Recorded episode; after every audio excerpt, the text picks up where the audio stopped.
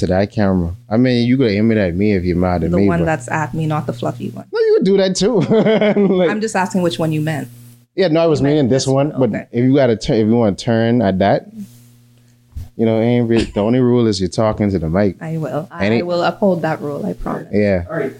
And then if you feel like cursing, just know that when the episode comes out, you're going to hear dolphin noise and sea noises and things. What? Over it. Okay, so there's SpongeBob then. Yeah.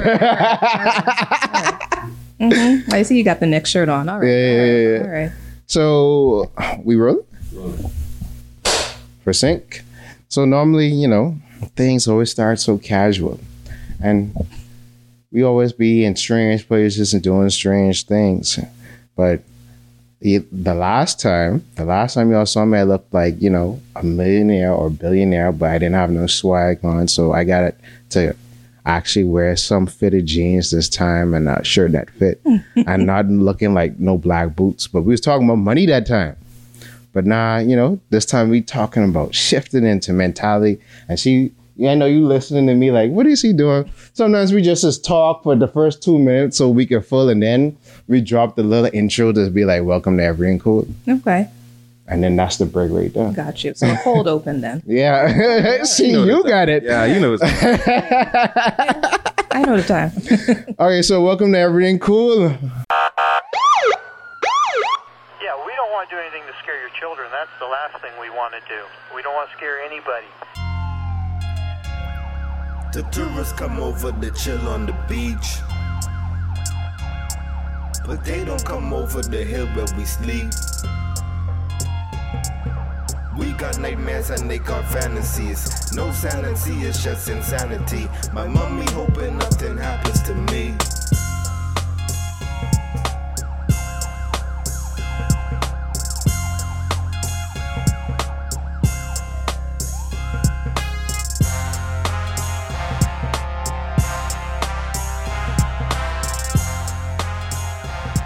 Welcome to Everything Cool. How do I start?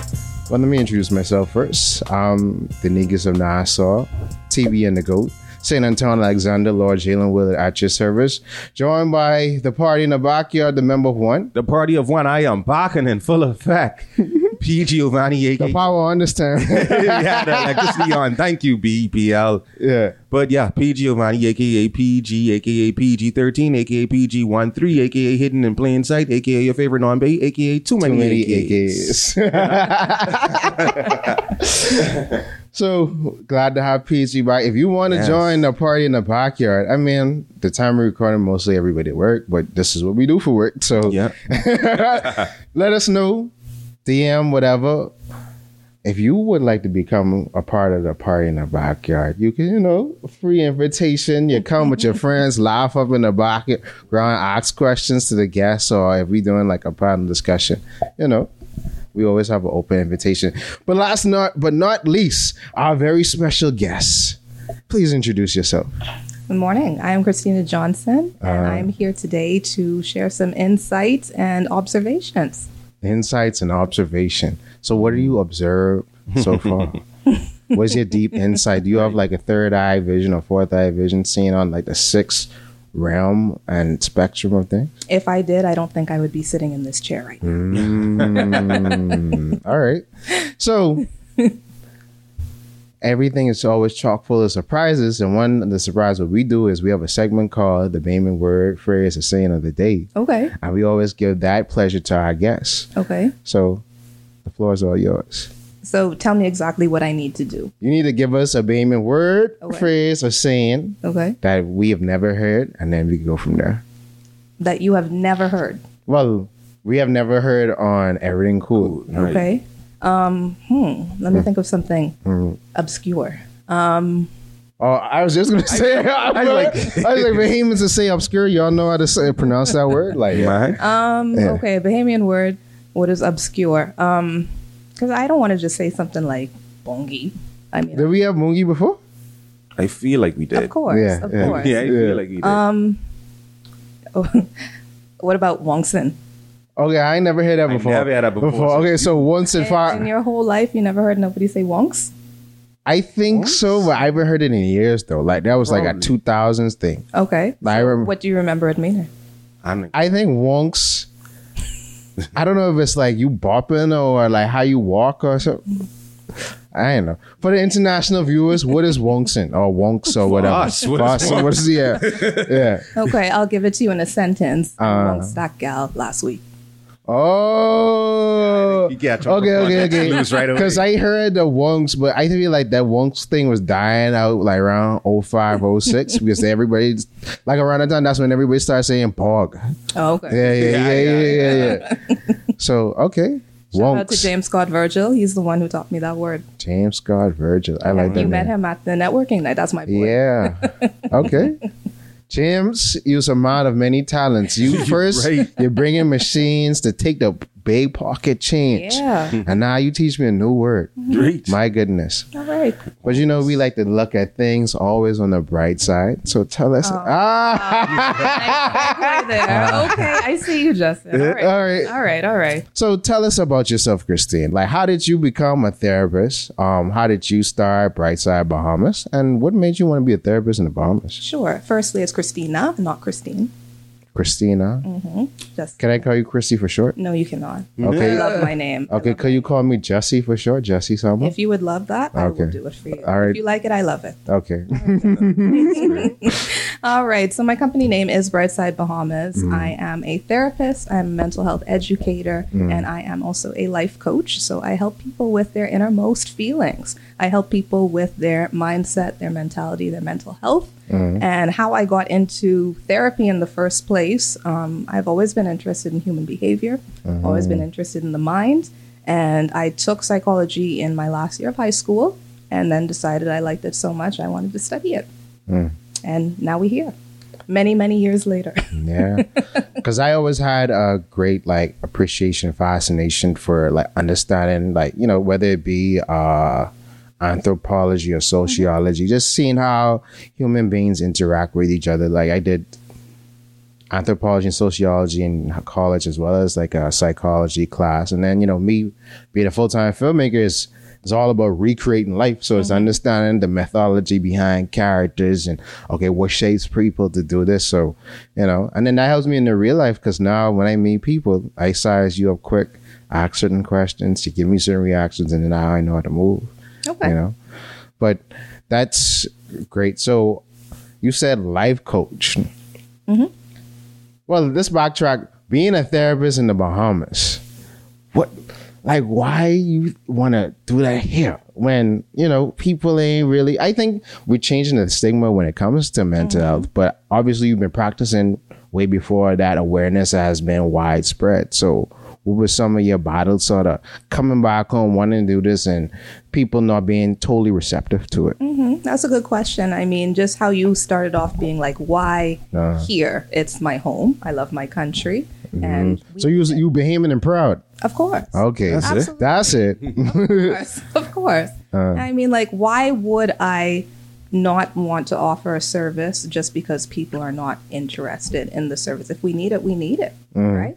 And we do. I mean, mental health is something that is a non-negotiable. Mm-hmm. We legitimately need to really be intentional about our mental health. And that's really what I'm trying to do. That's what a lot of local mental health practitioners are also trying to do and have been doing. It has been a challenge. I won't lie.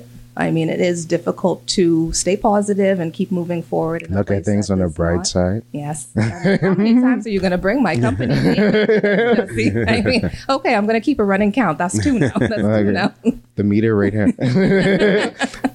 But yeah, I mean, like I said, it has been challenging, but I don't get discouraged because I know what I'm doing is for the greater good and I have a purpose. I like that you said purpose because I'm a big purpose proponent mm-hmm. because I feel like life starts to make sense and you find hope in life when you know what your purpose is and you totally work inside that. But a thought that came to me over, I think last night, and then it was beaming in my head, right? I was like, I think, do you feel like because I feel like we push mental health awareness widespread. But I still feel, I don't think, because most people be like, okay, well, Bahamians don't take mental health serious. But I think they sort of are aware that you should, but I think it's more so they're looking for quick fixes. That's why they don't take it serious. What are your opinions on that? So I personally believe that since Hurricane Dorian and us being in this pandemic still, we have been starting to take it more seriously. We have been more intentional about the real realities of, you know, having poor mental health. You know, a lot of the time I feel like in the past, people could be like, okay, well, stress is normal. I could just push through it. Things will be okay eventually. Mm-hmm. But now with this collective trauma, collective grief, and so long term as well, because we go on from Hurricane Dorian 6 months later into the pandemic, and we still in this pandemic. So it's just like, okay, the stress is not going away. You know what I mean? This is perpetual. Life is hard right now. So it's just like, okay, so what do we do about it? So I think that's where you're coming in being like, okay, it's not going to be a quick fix. You know, I think people are... But do people realize it ain't a quick fix? I don't think they had until now. I think it's starting. The wheels are starting to turn, you know, like the meme with that woman with the math flying around her head. It's starting to do that right now. It's just like, okay, maybe we really do need to take this serious. Maybe we really do need to be more intentional about it. Yeah, because I'm still correcting friends about, okay, like if I say, hey, I need a breather just for mental health. Oh, well, what if you have kids? I'm like, you still need to take a mental break regardless of what you going through or whatsoever. It ain't saying you neglecting responsibility, but you just need to do certain things or we pull back a little bit from certain things just to, you know, woosah, calm yourself, recollect yourself and then get back into what you need to do. Absolutely. Because I feel like even I have some friends where, okay, you struggling, whether it be getting over past traumas and things like that. And I say, I'm about to give you no advice. Go see a therapist. They go see a therapist for one session. Oh, well, it ain't help. It ain't work. I'm like, it ain't just a quick fix thing. This takes years. It took you years to get it. So it's going to take years to undo all these different negative emotions. And, you know, and you probably may not ever get over it, but you know how to better sort of work through it. So, that's right. But what's your thoughts are based on that? On the process, because I hear a lot of therapists saying, yo, therapist is not the angle, we just giving you tools to help you. Yeah, so in my job, a lot of people think that I just give advice. I prescribe advice. I prescribe, okay, do this and you will be better. Therapy is not that. I'm not a guru. I kind of am a co-creator. That's the way I like to... Co-creator. Yeah, co-creator. So you're trying to... co-create what exactly? Co-create a relationship. So therapy, to me, at the core of it is relationship. And it is a secure relationship in which you feel safe and comfortable enough to work through whatever it is you are bringing to the table. It doesn't even have to be anything negative. People don't go to therapy just because something is wrong. Sometimes people go to therapy just for further insight. Like I had a client before, everything was going right in his life. He was so happy, but he just wanted to have more insight into what was going so well so he could keep doing it to be happy for long term. And I think that was one of my most rewarding experiences, to be honest, because it was just like, okay, we ain't talking about no problems here. We're talking about things that you want to perpetuate, not things that you want to eradicate or try and integrate. And so, sorry, I'm nerding out a little bit. No, go ahead. Because you're just telling us how you live in life. On the brighter side. Oh my God. No, but because I was about to ask, did he have a past to where he felt like things couldn't, like it feels weird when things are going right? Because I think a lot of people are guilty of that, myself included. Yeah, dude. Like I feel like I've been through so many situations in such a long time when things didn't work. When it started to click, it's like, oh, this about to end soon. Yeah, like almost right on cue. You'd be like, 3 days of things going good. Let me look around the corner of my own house. Right? Yeah. Or you get anxious about. Right. I feel like I'm forgetting something, like something about to happen. And like, what do you say to somebody who feels that way? So in that regard, I mean, when you feel so on edge when things go right because you're so used to things going left after things do go right, it's just like, how do you learn to kind of settle and be okay with things actually being okay? Because in the moment, you're so focused on something that hasn't even happened yet that you're not even acknowledging the good that's going on. You know what I mean? You're just like, okay, like, things are going good. However, I'm so on edge because I think it's going to be, the rug is going to be yeeted from underneath me.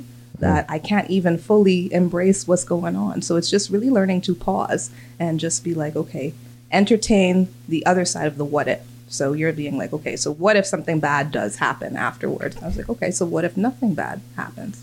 Mm-hmm. It's a 50-50 chance. It really is. That's the probability. So it's just like, why not entertain both equally or one more than the other and not the negative one?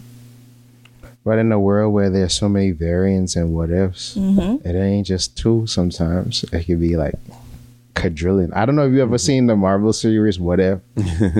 Like they literally have, like it's literally like a series about what if this scenario happened, blah blah blah blah blah. This okay. how it would play out. And I think in the human brain, and they like you how you said this too, whether you look at it as a negative or positive. Mm-hmm. I think in our minds is like it's endless possibilities. Okay, so you do have a point. There are always endless possibilities. However, you do need to streamline it because those endless possibilities, are those really assisting you? No, they're not, right? So let's try and whittle it down. Let's find the lowest common denominator here. Nerding out again. But you know what I mean? It's just like, okay, so either the rug is going to be pulled back out from under me and I'm going to be depressed again, or either something good is going to continue to happen. Right? So let's just whittle it down and then be like, okay, let's work with those variables instead of like, oh, well, what if this happens? What if this happens? What if this happens? Okay, like I know you want to be prepared. You want to prepare yourself for whatever it is that's going to happen, but also prepare yourself for the good that could happen too. Okay. Because based on what you've been saying so far, I discern that you always look at things from the brighter side, the optimistic side. Okay. So how do you deal with someone who's like supremely pessimistic? Okay. Especially like when they come to you, they want to help with whatever they're going through, but they just have like just jaded by life. Mm-hmm. So me personally, I do like to look at the optimistic side. I also do acknowledge everything. It's not that I'm just like pushing aside the negative and be like, okay, I don't even want to think about it. I see myself more as a realist. The glass is... either, you know, people's like, oh, the glass is either half full or half empty. I just think there's water in the glass. I just thirsted you, right? You know, so I don't really initially think of it as positive or negative. I see the situation as what it is, and then I choose to accentuate the positive. So for people who are just their MO is pessimism, I try and infuse a little bit of realism and positivity, because being pessimistic is really not being realistic if we really think about it. People who tend to be like, well, you know, my pessimism is an asset because it helps me see things for how they really are. That's not what it is. Pessimism is not seeing it for what it is. It's only seeing one aspect of it. Yeah, because truth be told, some people who are pessimistic, you'd be wondering how you even get to that conclusion, bro. From what they be pulling out of these situations, be like, yeah, I mean, that could happen, but it's very highly unlikely to happen. So where you come from with that? And they always be Debbie Downers. Because, like, you know, I always say it takes more energy to hate than to love. And that's why, like, you know, I don't really have enemies or people be like, oh, haters or da-da-da-da. It's like, bro, if I really wanted, if I hated you, I want to destroy you. Like, completely. All right. Like, no, for real. Because it's like... Look at me looking at me. No, but that's... Right, one, two. No, because that's how strong emotions I have. Like, and I love. And when I show joy and passion, so if I going to hate, I put energy into that. I want to keep on coming back to it. I wanted one time go. I want to obliterate, take you clean slate. Now that may not be like physically. That may be wherever it is professionally or whatever. It's like I don't have to deal with you no more because I'm not about to be hating you for weeks, months, years. Every time I got to muster up that. That's too much energy. That's why I'm like, bro. I just as I get older, it's like if you're in, trying to like cohabitate with me in a positive manner, you go over there. I rather keep my distance. All right, fair enough. Like, you know, but I rather just, you know, be always sunny side up. Yeah, look on the brighter side of life. But okay, so dealing with the pessimist, because people always be because I made a video on my personal account this week where I was talking about, you know, getting into edifying relationships. And people always think edifying relationships only thing about like when it comes to romance, but more so it's just who you be around and how, if they helping you to grow. And it is really downing when you're around someone every time you bring up an idea, oh, how are you supposed to do that? Oh, you can't do it. You can't this and that. And it's like, bro, you're not being productive. And it's like, when I cut you off or I distance myself from you, you want to play victim. Okay. So, and I just unpack so much things I want to ask you about right in there. I want to, like, you know, where we, you know, how do you sort of go about severing relationships with people when they don't add positively to your life, as well as this whole new wave of people playing or trying to embrace being the victim. I feel like people just want to be a hero, mm-hmm. or if they can't be the hero, they want to be a victim. That's why I just be like, I just rather be the villain. If you want to dislike what I don't like I don't care. Like, because you ain't about to, oh, I can't win in a situation, so I can say, oh, you caused me to do this. Mm-hmm. So what are your thoughts on that? Okay, so something that you said that is, it's been a thought that I've been having recently, mm-hmm. and you said severing relationships, right? We don't always have to go there first. Severing relationships, you don't have to go straight to the cutoff. There's something called boundaries. Mm. Right? And so boundaries are part of any healthy relationship, and people need to be better at establishing and enforcing boundaries. It is what it is. You know what I mean? Like, I just have to say it. We need to do better, because our lack of skills in being able to do so, that really gets us to the immediate cutoff. Oh, I don't like how you move. You getting cut off. Instead of having a conversation about it, being like, I actually don't like how you did that. I would really appreciate, if you want to keep this relationship, something needs to be different. This is what I'm willing to do. This is what I need from you. How you feel about that. And then if they don't bring anything productive, then okay, you don't want to meet my boundaries. So then at that point, I'm going to have to distance from you. Okay. Because oftentimes when boundaries are somewhat mentioned, mm-hmm. again, is always in the whole romance type of situation, which, you know, it's not really just there, because your boundaries in a workplace. That's right. It's limiting. The thing of it is just romantic relationships. Yeah. But I think that's how most people think about it. Because even in the workplace, a boundary would be, bro, don't call me about work before I get to work. That's right. And when I leave work, don't ask me about no work. Right. Absolutely. So, you know, if you want to have a casual conversation, cool. But mm-hmm. my mind, I trying to be in a zen before work. They will work there, leave. Don't ask me.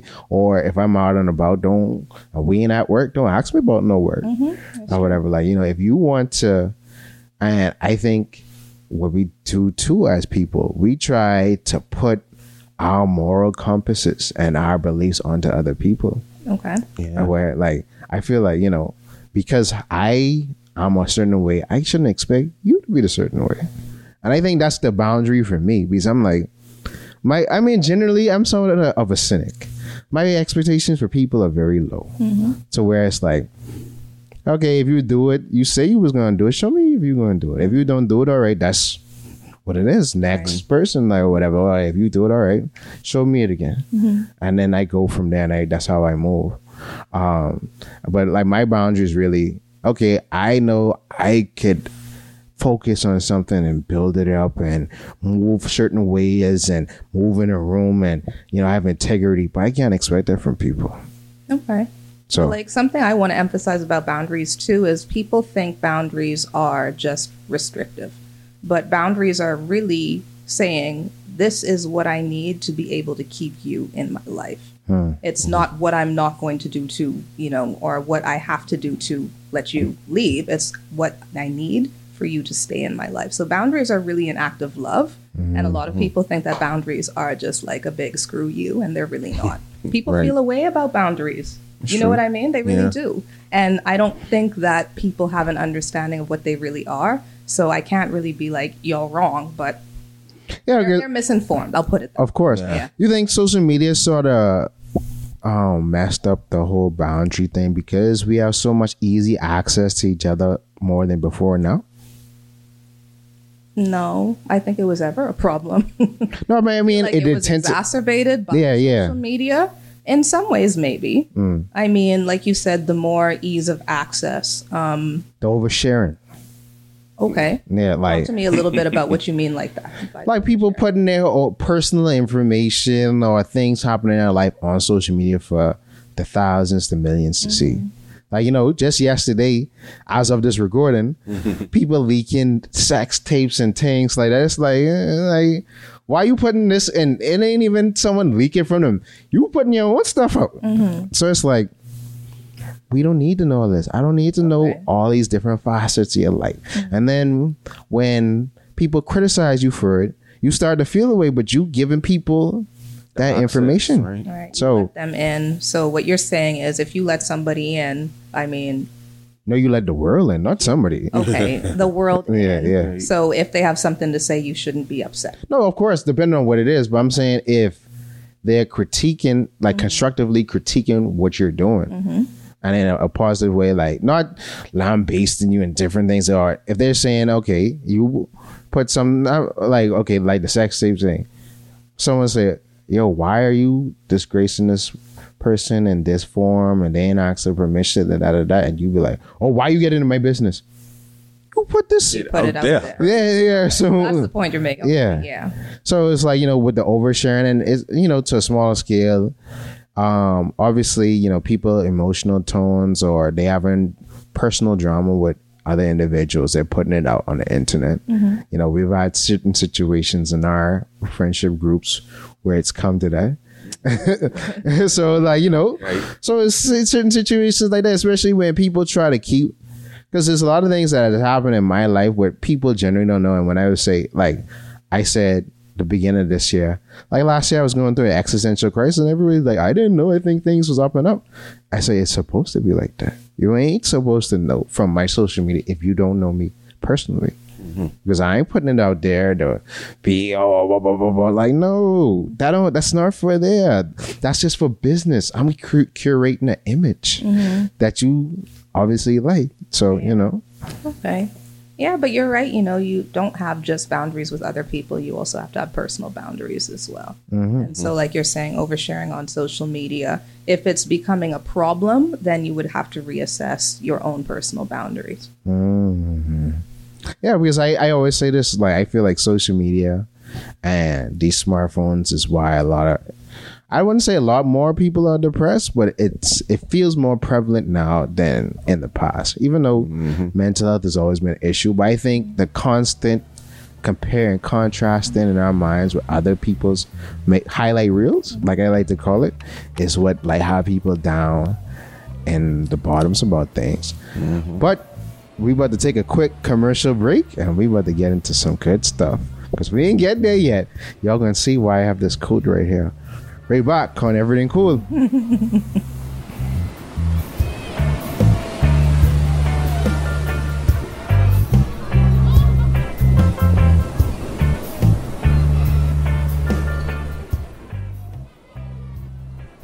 On Bang Radio, unless you know if you want to talk, I'd be like, I signal to him, roll over. But normally we like to keep these things like an hour. Because before we used to be partying for 2 hours. Shut up, that's a long time. Yeah, no, but when you start talking, the drinks start flowing. All right, and we're back. So, now that Valentine's Day has passed, right? Talking in future tense now. Oh. Don't what you was about to say. Okay. Valentine's Day is next week. Listen, we in the future, so you know. So now that the Valentine's Day has passed, cuffing season is officially over. Do you know about cuffing season? I do. Okay, and so you know when it starts and when it ends. Isn't it just after Thanksgiving, like heading into the holiday season? Oh, you're talking about the whole season? No, I'm talking about the whole season from August. Oh, because August is preseason. Yeah, there's a preseason. Yeah, so August preseason, and then when it gets warm, like the season really start like right before Halloween. We definitely, and then you get into the holiday seasons, and then like Valentine's Day is the final. It's the championship game. Yeah. Super Bowl. So we definitely in strong postseason. Yeah. So but when this comes out, this gonna be after the fact. That's gonna be, you know, when the trades and signings going on. Yeah. But no.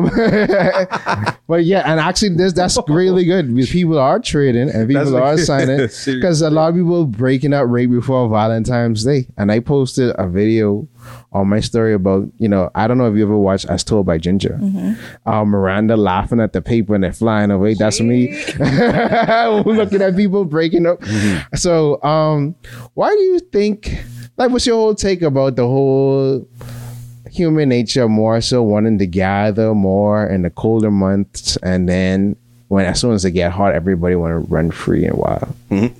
Yeah. You really have me here to talk about this? No. I just want you. Like, really? All right, we could get past.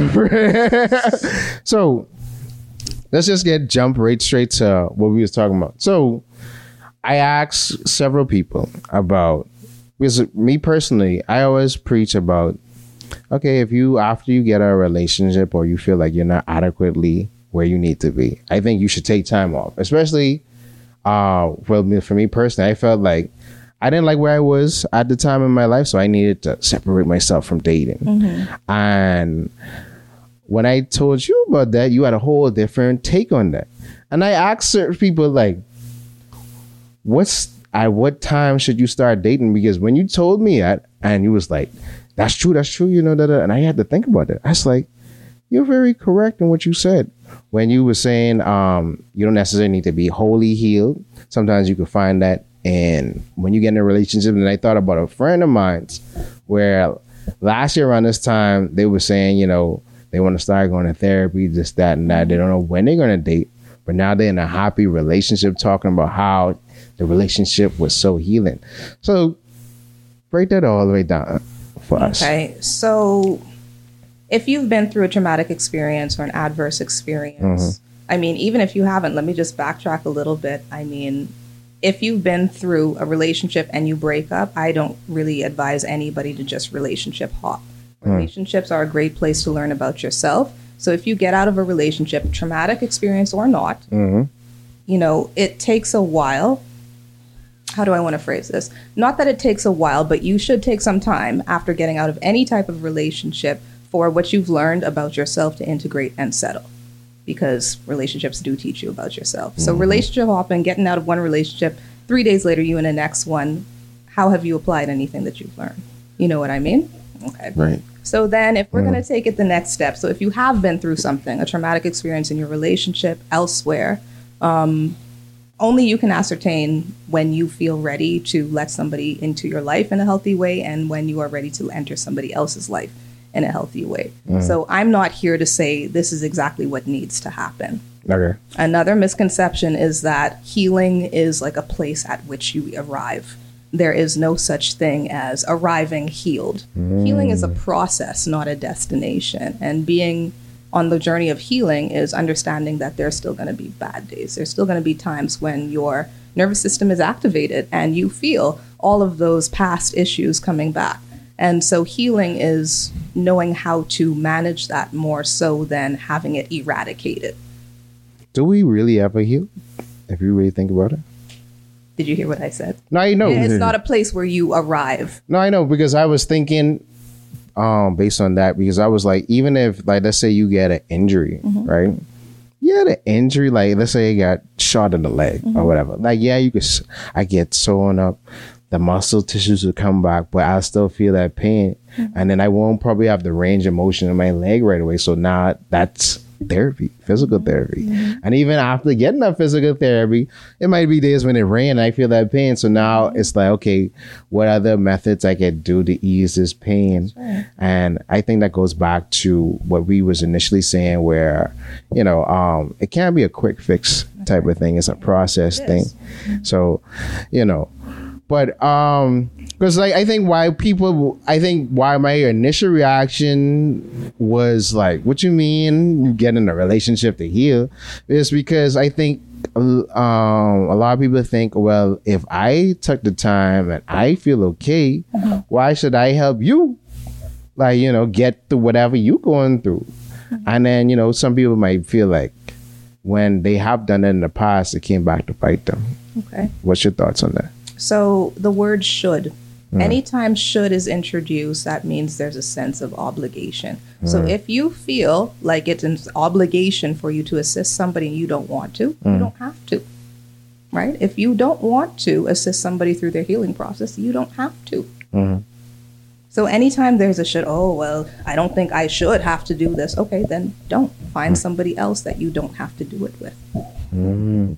I like your practical view because, like, you don't really dress things up. There's water in the glass. There's just water in the glass. Like, yeah, because a lot of people would be like, well, the most common talking about is, oh, well, I ain't helping nobody. It's all about me. That's individualistic. Right? So, like, you know. Yeah, and relationships are not supposed to be individualistic. Right? Mm. But so in our society, so much are. Everybody just worrying about what they could get out of the situation. Mm-hmm. Yeah. So then where is that a flaw? I think it's all flawed. There we go. So, you know. It goes back to how we conceptualize what a relationship is. Okay. I like where you're going right there. So for those who are watching, how would you break down, in your opinion, what a relationship should be? Now, see, should be. Oh. There's another should. All right. How you better say that? So what is a relationship, how I conceptualize a relationship. It's not supposed to be, like you said, individualistic, right? You have to be thinking about the other person. If you're not thinking about your partner, you shouldn't be in a relationship. What is the point of being with somebody if you're not going to consider them, their feelings, their state of mind, their capacity? Like, what's the point?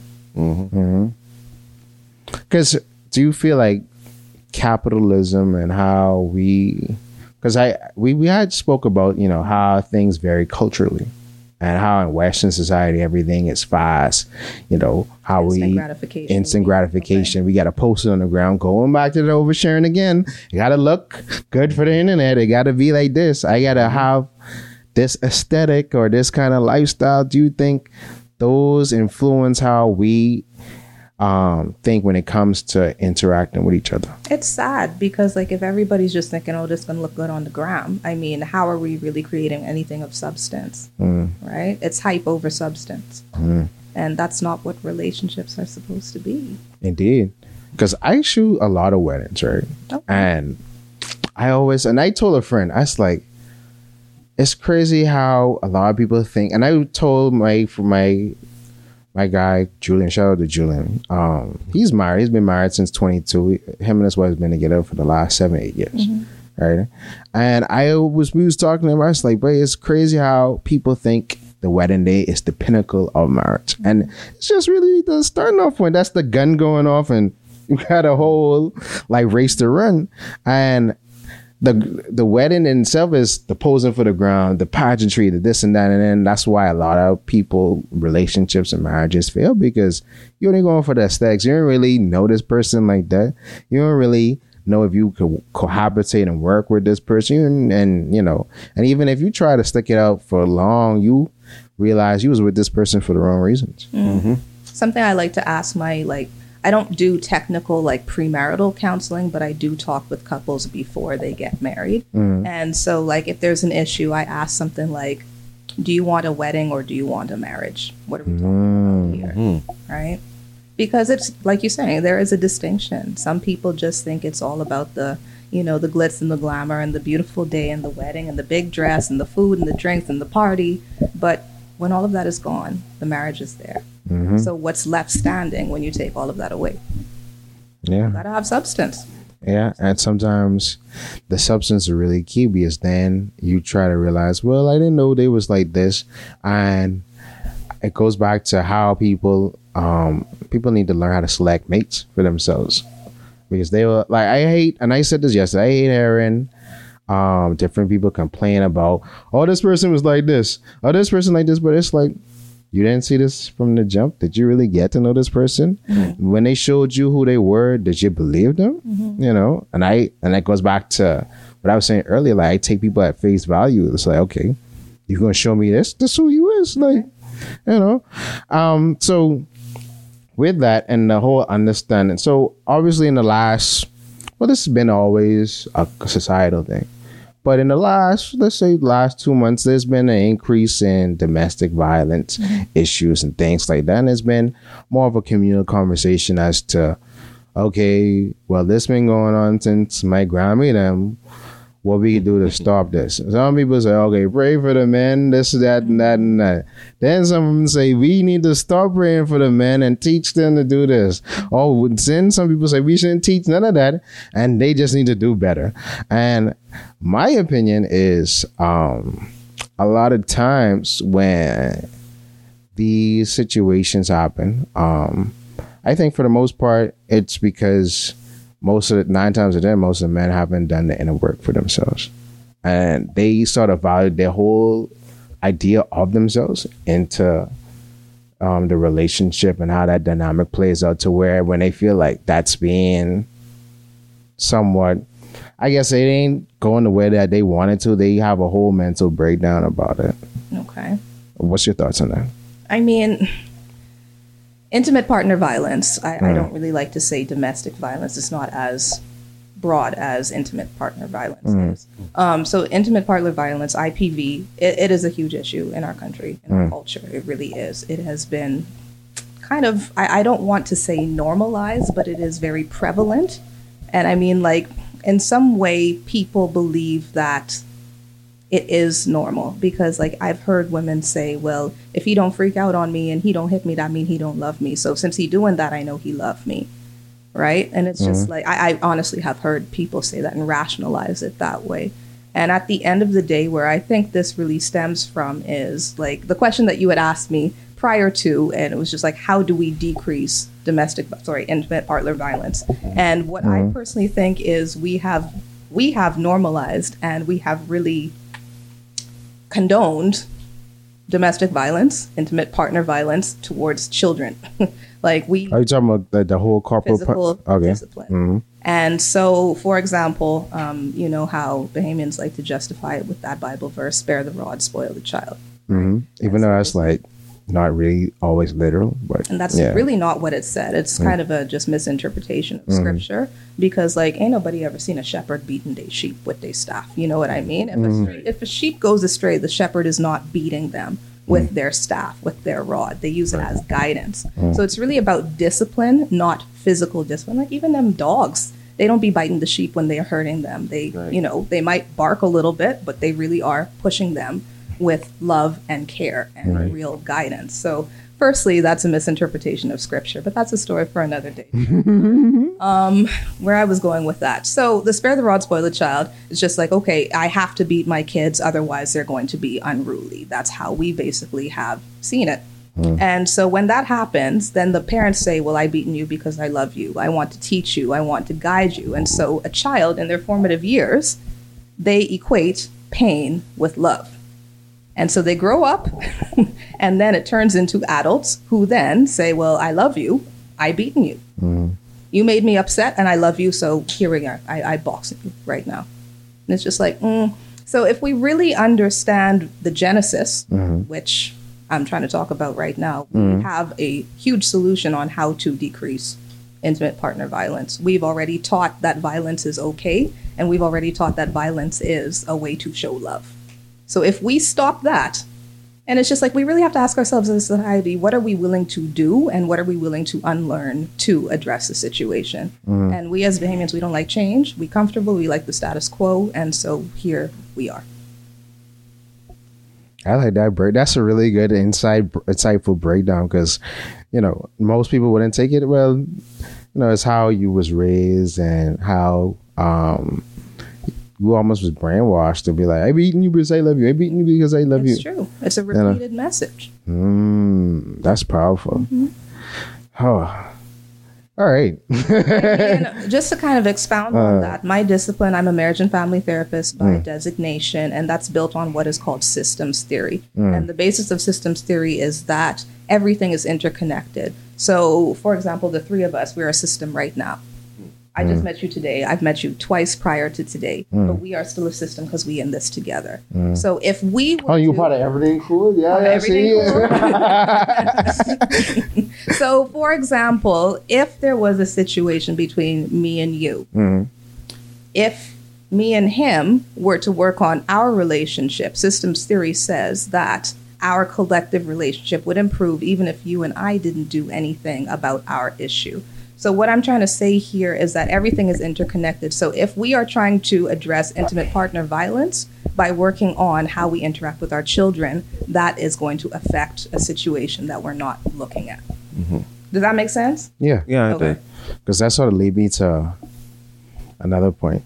So how do we, okay, that's the preventative measure that we should embark on. But how do we stop or sort of curb what's happening now, specifically with men not really taking their mental health seriously and committing these egregious acts in our society because of how they their mental chemistry is at the moment? Because I say that to say, over the last year, getting more into space and understanding different things about men, and even coming to information where, men commit suicide at a vast larger margin than women do. They do.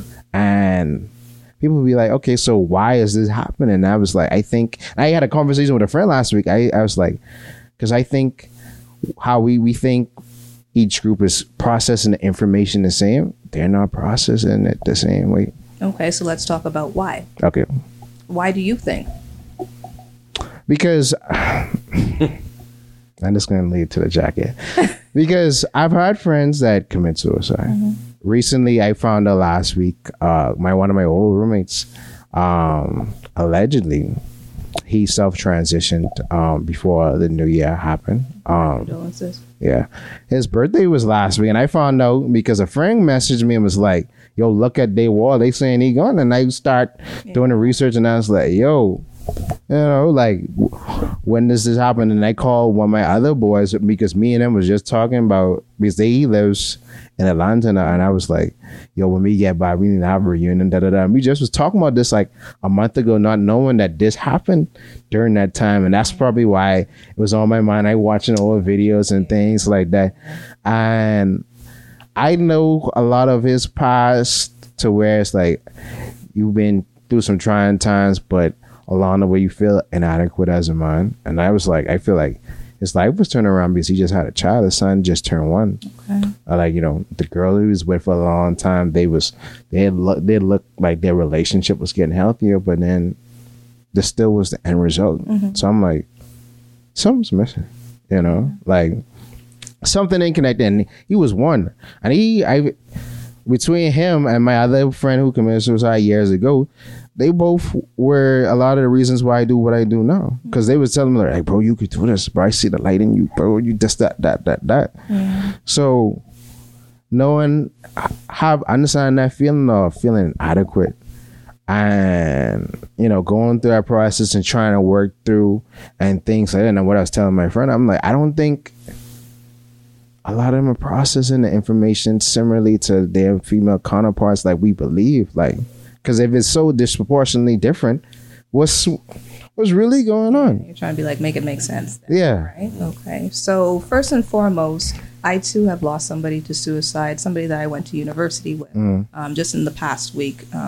We used to go to parties together. We weren't like actual friends, but like more acquaintances. Mm. But she died by suicide. That's more inclusive language than committing suicide, because then I like to say self-transitioning. I did hear you say that. Yeah. But just for your viewers to know, dying by suicide is definitely more supportive and compassionate language than committing suicide. But it's really, and to address the disparity between men and women who die by suicide and how it's higher in men. I mean, we don't really give men the space to realize that having emotions is normal. Just like how we're talking about children are brainwashed, like, oh, I'm beating you because I love you, right? Men have been told you can't show emotion or else you soft.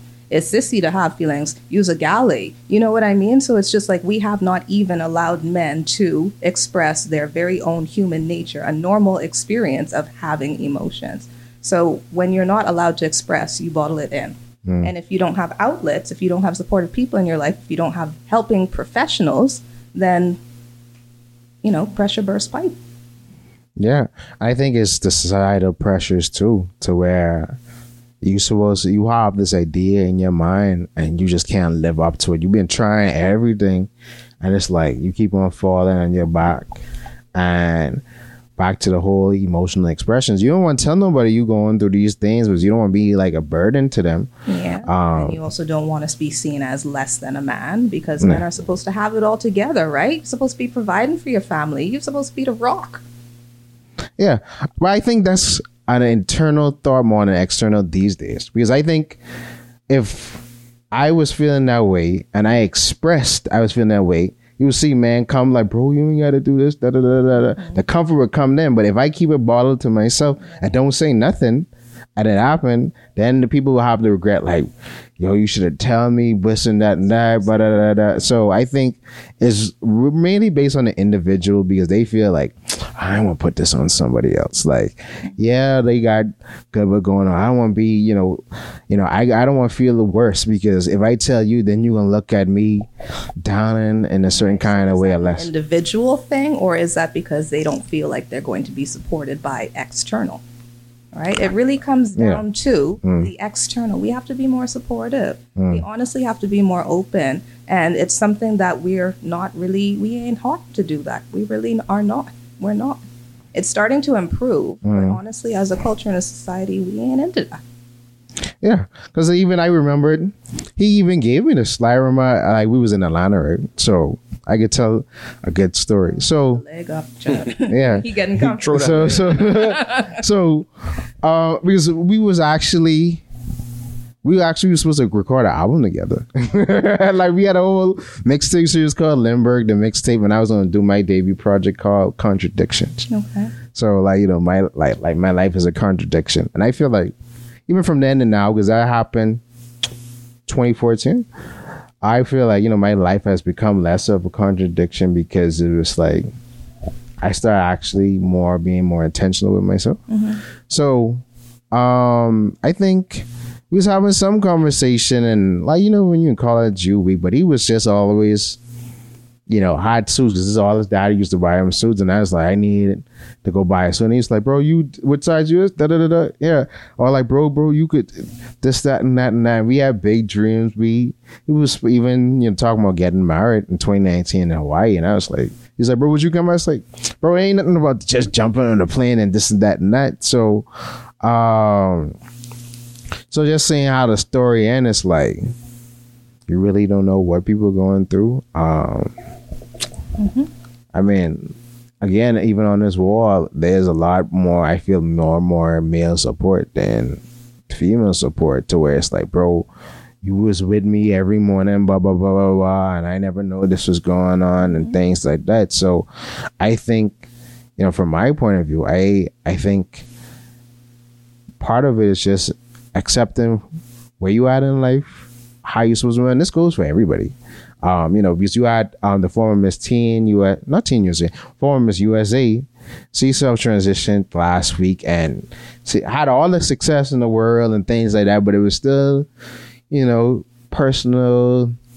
I wouldn't say demons, but personal issues that you may need to get past or just come to grips with, like settle with yourself and come to that realization. Okay, yeah, I feel this way. Honor those emotions and say, okay, well, I'll make steps to improve. Okay, so sure, help yourself. I'm always an advocate. But go to the therapist. Yeah.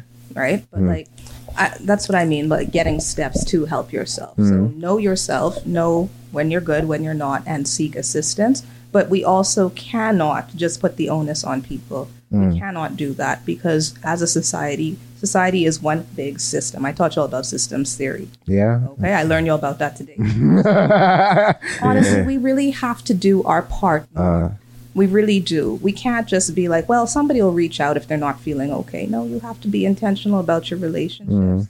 I mean, relationships is the topic for today, really. So it's just like if you are in a relationship, it's both give and take. Sure, you want the person to be able to come to you to talk about something that's on their mind, on their heart. But you also have to be inquisitive and ask your friend. Because if you care about somebody, don't you want to know? Yeah. Relationships are about effort. You know what I mean? If you're not willing to put in the effort, then why be in a relationship of any nature? And that's the best relationship advice you could give on the relationship part. Because honestly, people used to dub us the relationship part because we used to talk about relationships until I got sick and tired of it. I'm let's talk about something else. But I thank you for the wise words of wisdoms. Before we wrap up, would you like to, get people where they can find you, last thoughts? The floor is all yours, sure. Ms. Johnson. So last thoughts, I didn't mention this at the time, but when we were talking about what stage of healing do you have to be at to start dating again? So I talked about how there is no such thing as stages of healing. Healing is not linear. It's a process, not a destination. But then also we have to be mindful of how harmful thinking that you can only be in a relationship if you are healed is, because people who have been through traumatic experiences, adverse life experiences, they know that they will never be the same as when they prior to the event. Right? So then there's a lot of shame. There's a lot of negative self-image that they would then take on if people are just saying you got to be healed to be in a relationship. It's just if I'm never going to be healed, then do I not deserve love? Do I not deserve attention, affection, compassion? So we really have to be mindful that it can be really harmful to tout that you got to be healed to be in a relationship, because firstly, that's not true. And secondly, it's just harmful to say that you got to, because ain't nobody ever going to be arrived. Even though if you arrive at the pod to do this whole interview and see things from the brighter side.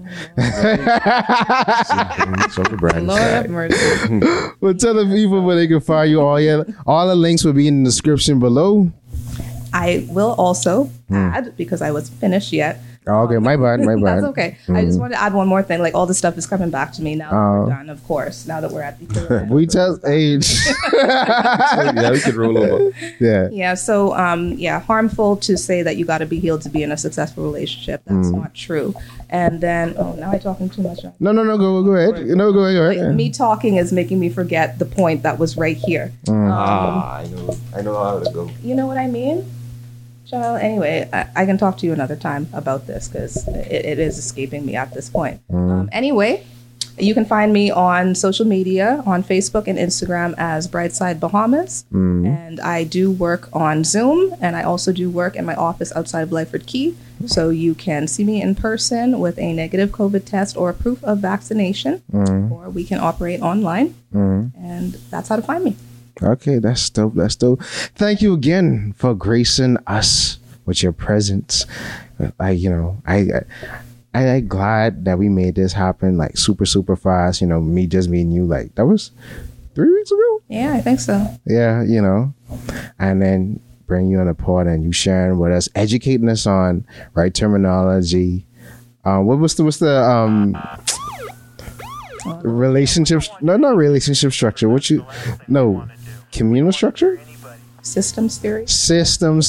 Boom. That can be I might even name the episode Systems Theory, but the brighter side flip can be in full effect. Well, thank you again for joining us on Everything Cool. We're going to catch y'all later. Another time, another day, same place. Yeah, see. Thank you for having me.